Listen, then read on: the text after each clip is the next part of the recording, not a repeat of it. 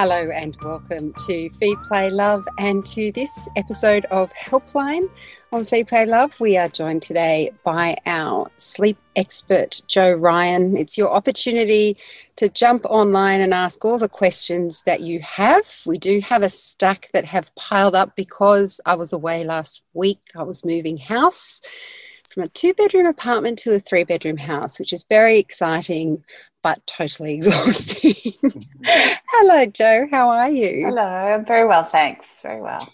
So everyone can you can ask questions if you're watching us live on Facebook. You can pop your questions below the video. If you're listening to us via the podcast, you just email us at helpline at theparentbrand.com.au and we will be in touch the following week. We'll be doing, I'm not in touch, but we'll be answering your questions the following week.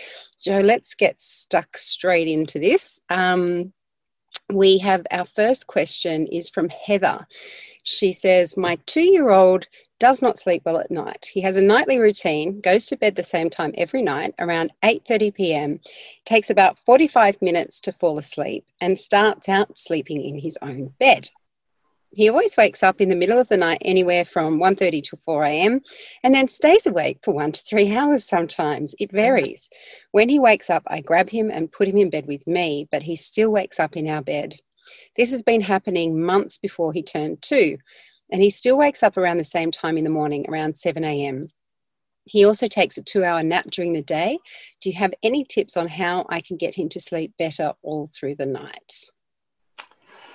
Okay, so, well, um, I would firstly say that I think you might be going to bed a bit late. Eight thirty sounds quite late for a two-year-old, mm. um, and the reason being is that these children, young children, well, everyone really, gets the deepest sleep of the night before midnight.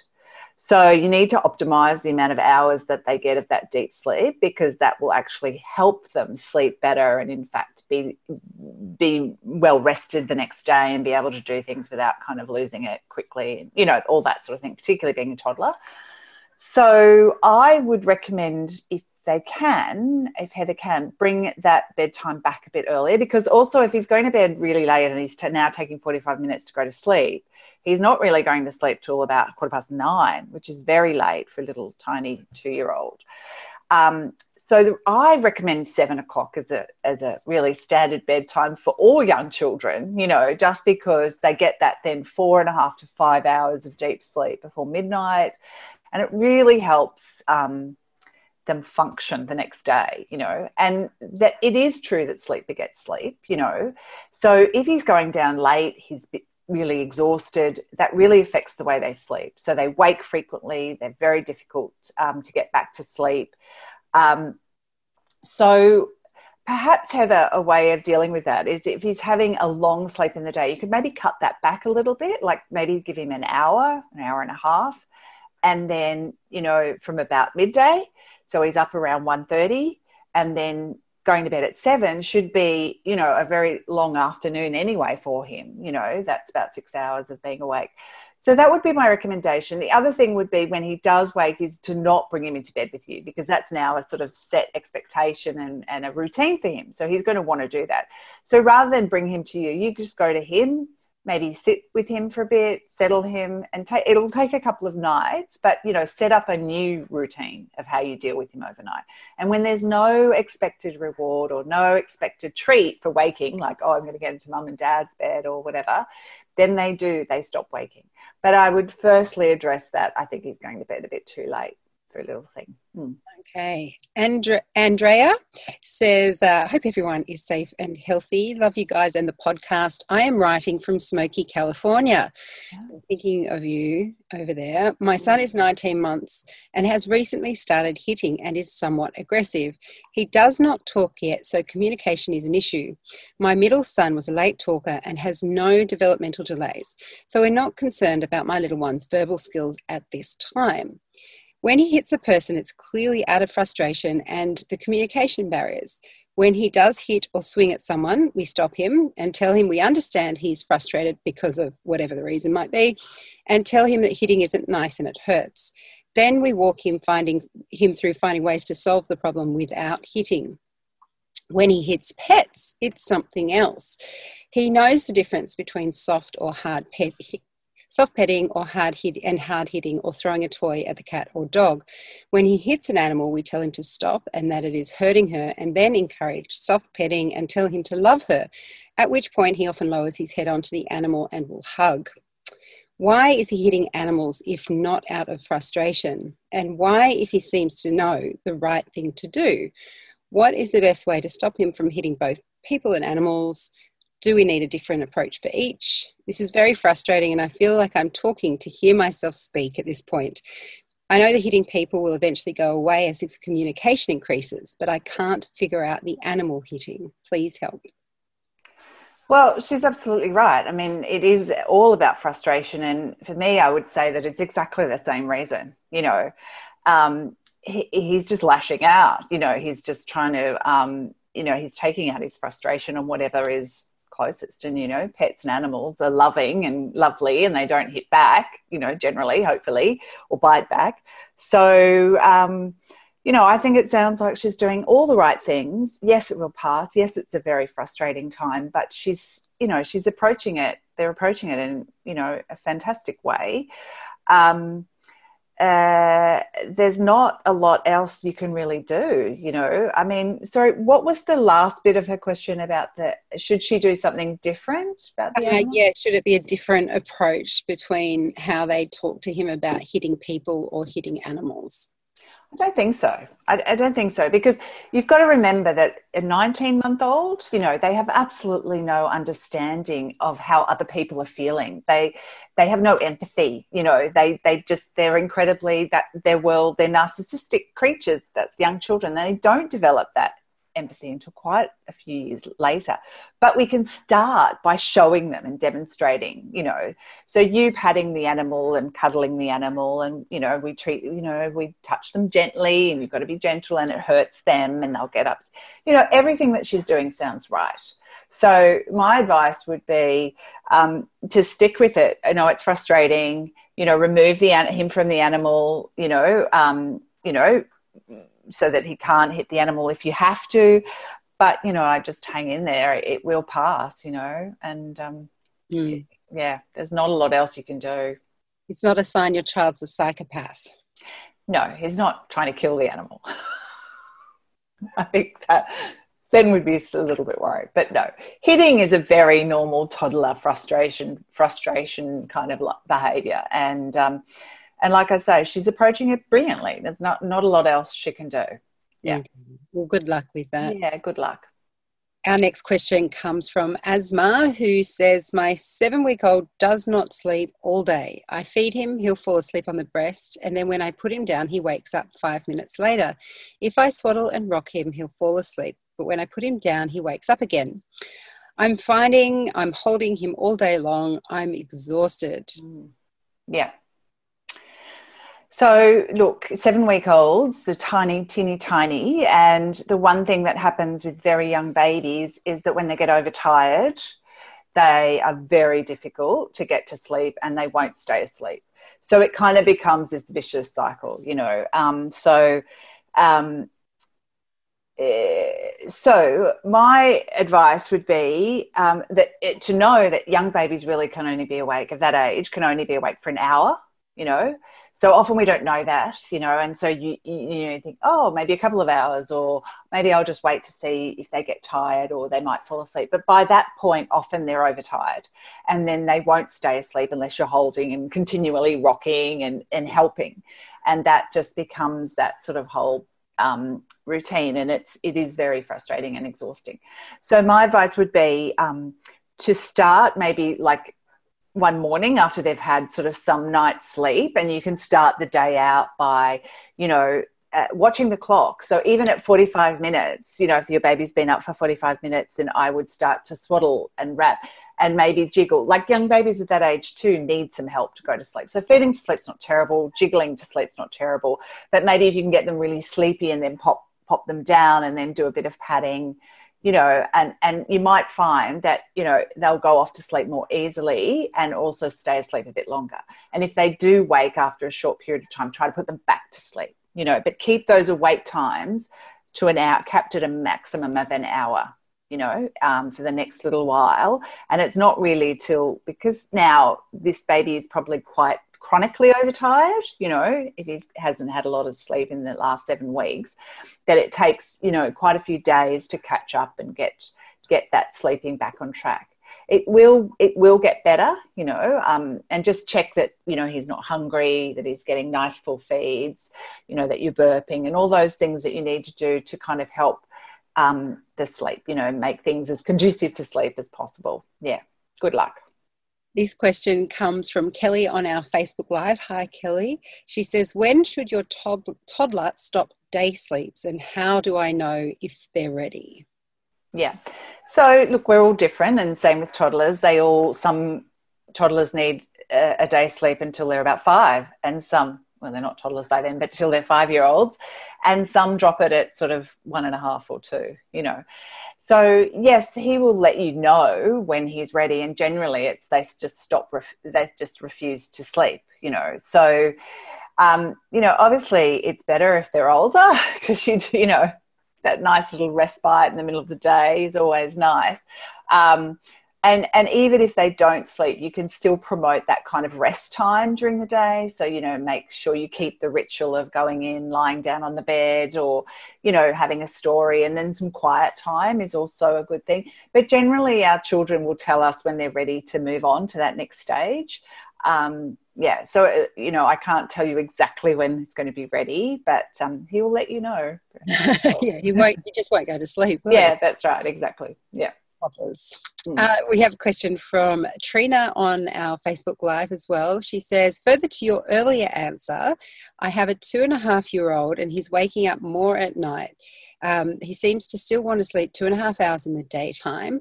Should I be shortening this or um, let me do what he thinks he needs? He wakes between 5.30 and 6 in the morning um, and has his nap around, sorry, he wakes 5.30 to 6 in the morning mm.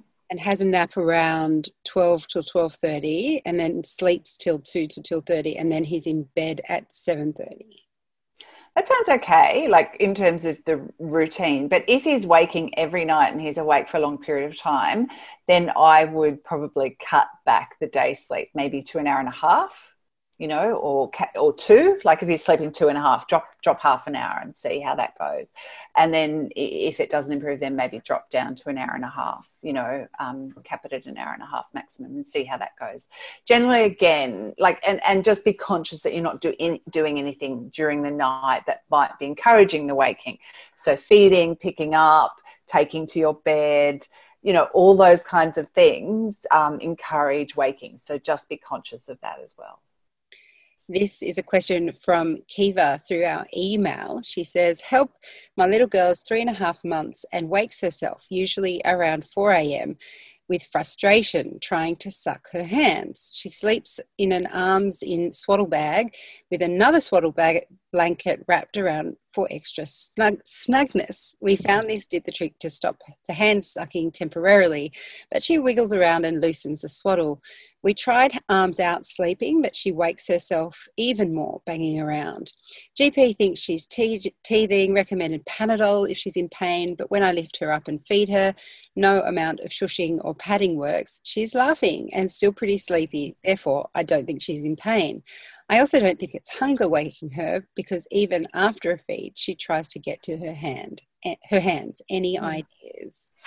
Well, some babies, yeah, love the sucking. They're sucking, sucky babies. Um, so you know, you've got a couple of options. You could try a dummy, but then dummies can, um, you know, cause a whole lot of other problems. You know, later on.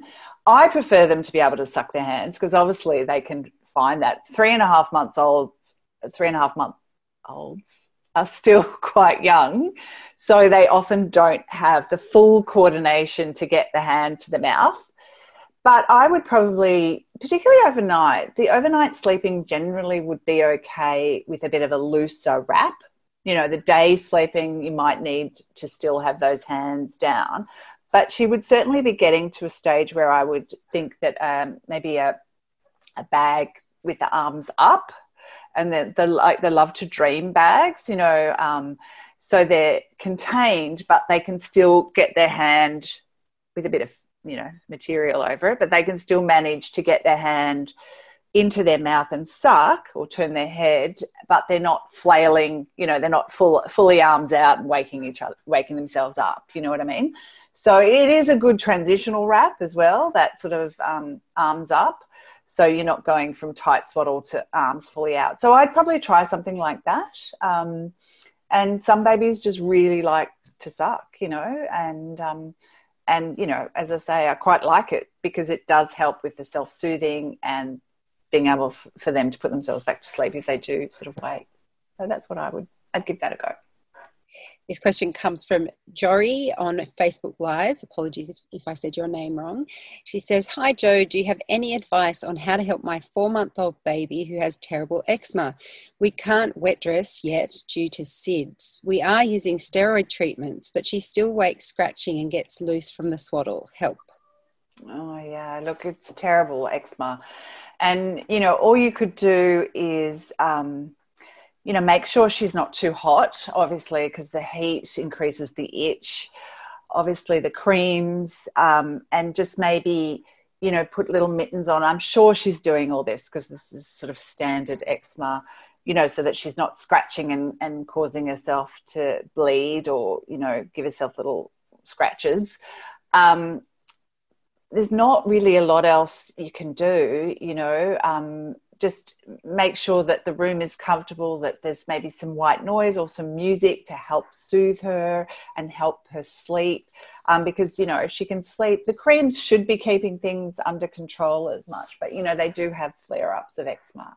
Um, but, uh, yeah, there's not a lot else you can do except, you know, obviously the creams and try to keep her as comfortable and cool as as you can without like make you know warm but not too warm.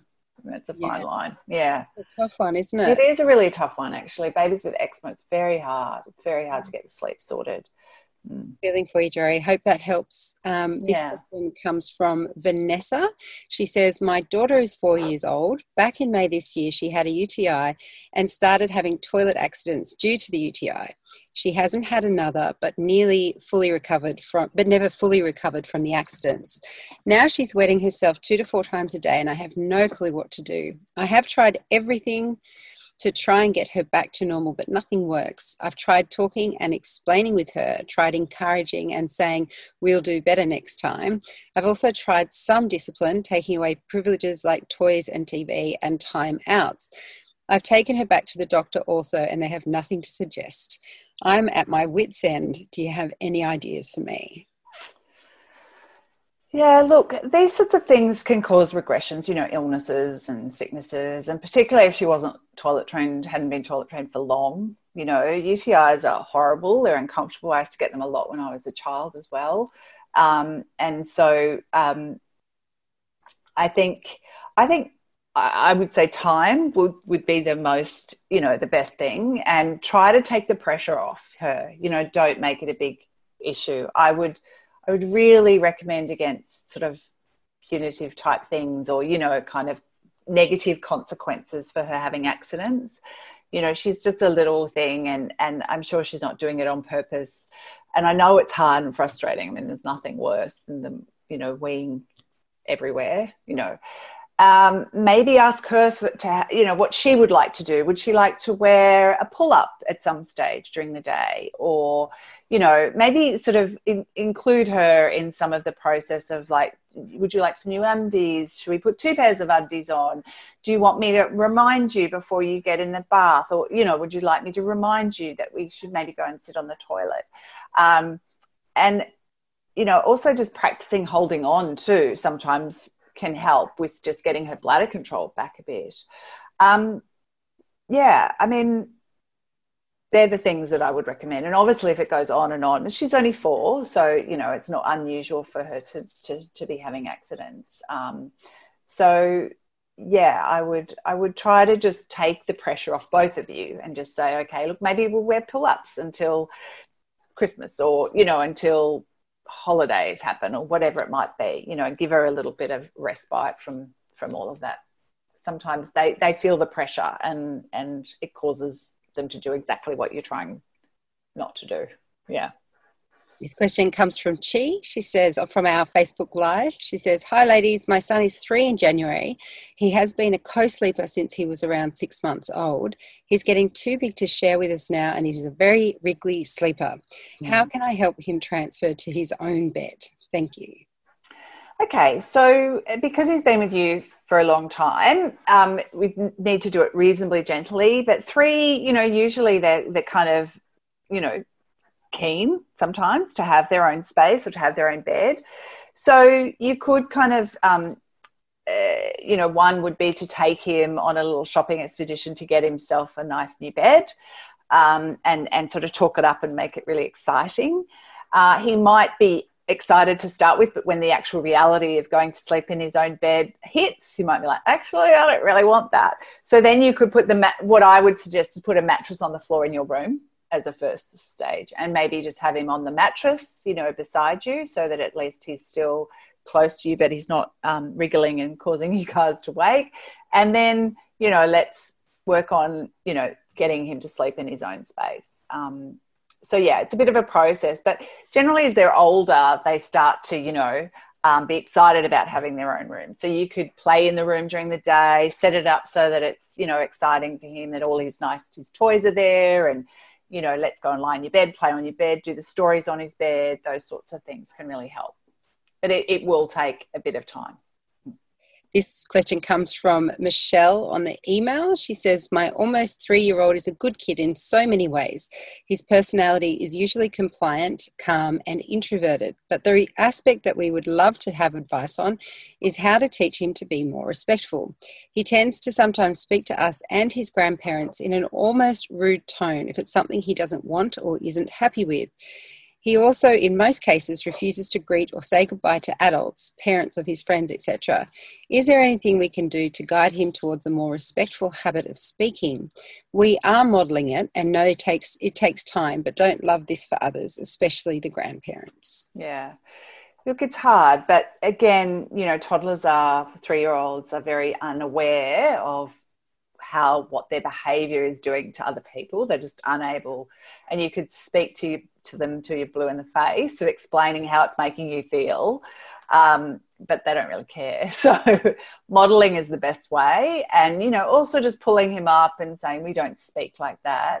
You know, we don't say that. We say thank you. And just re- repetition. As you know, I don't know. I remember my mother just say, please, say thank you, look them in the eye, doctors stand up when they come in the room. You know, all those things just got you know it's just like repetition repetition repetition but understand that you know he may or may not get it but um, he will eventually he will eventually. If you just keep modeling the, the behavior um, then um, but you know don't get too cross on him because you know if, if you kind of punish him or uh, you just say the same thing. We don't we don't talk to people like that. We don't talk to grandma or grandpa like that you know. Um, but also forcing a child to hug someone or kiss someone is probably not a great idea either because you want them to have that sense of I don't want to do that and and understand and and uh, trust their own instinct. But it doesn't mean they they speak rudely to them. You know, touching yeah. is different. Mm. Speaking is something you know that you should say. You know, look at them, talk to them, you know that sort of thing say please if it's any consolation uh, michelle my kids can be abhorrent when they speak to me, my my uh, husband, but everyone tells me they're so lovely and polite when they stay mm, or yeah, there. So yeah, they're usually much worse to their close family, parents and grandparents. They yeah. love us, right? Yeah. yeah. So hang in there. You're doing the right thing. Yeah. And we've got a question from Stoya who says, Is 22 months too early to drop daytime nap altogether? He refuses it. He is usually up at 8.30 to 9 a.m. and if he doesn't nap, he will go down at 7.30 to 8. If he does nap, he screams for ages and won't go to sleep until around 10.30 p.m. Well, I mean, that sounds like he's telling you he doesn't want it. I mean, sleeping until 8.30, 9 a.m. in the morning is kind of exceptional, you know, for a for a 22 month old, generally they're awake between five and six. So um, I think that the reason is that he's having that extra long sleep in in the morning, that it's kind of like a day sleep, you know. So you could try either. I guess it's sort of like what you you could live with. You know, do you want him to sleep in and go to bed without, you know, at seven without a nap, or you know, you get him up at six thirty or seven and see if he'll have a nap around midday, even for an hour, and then to bed at seven.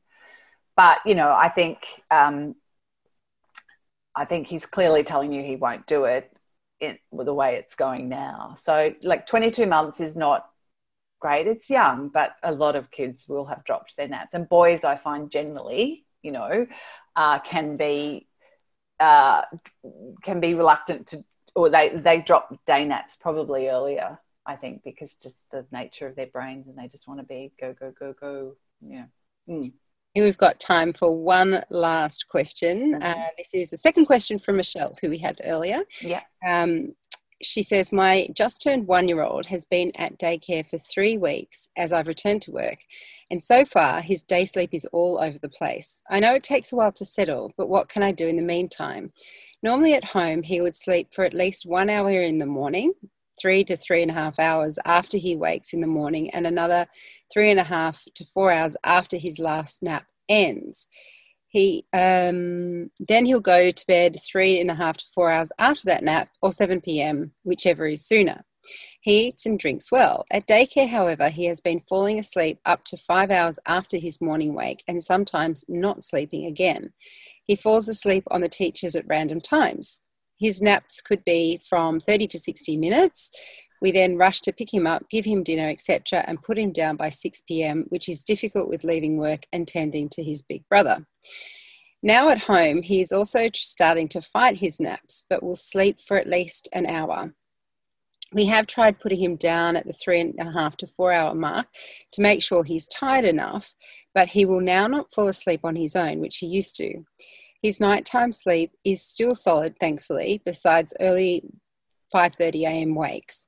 He has always slept in a room with drawn curtains and white noise until now. He's at daycare three days, Wednesday through Friday, and at home four days, Saturday through Tuesday. Any tips, or should we just wait it out? Look, it is hard, and, and daycare is certainly disruptive for those sorts of things. I mean, he's 12 months, so you could trial um, just moving him to one sleep, you know, both at childcare, which it sounds like he's doing anyway, and at home um, which would mean maybe pushing him out till sort of 11.30 to start with 11 11.30 and then you might need to bring bedtime earlier. Um, so you could trial that at home for four days before you sort of tackled you know or let childcare know that this is what you're doing. I'm not quite sure whether they're trying to put him down twice a day at childcare or whether they're just doing once a day.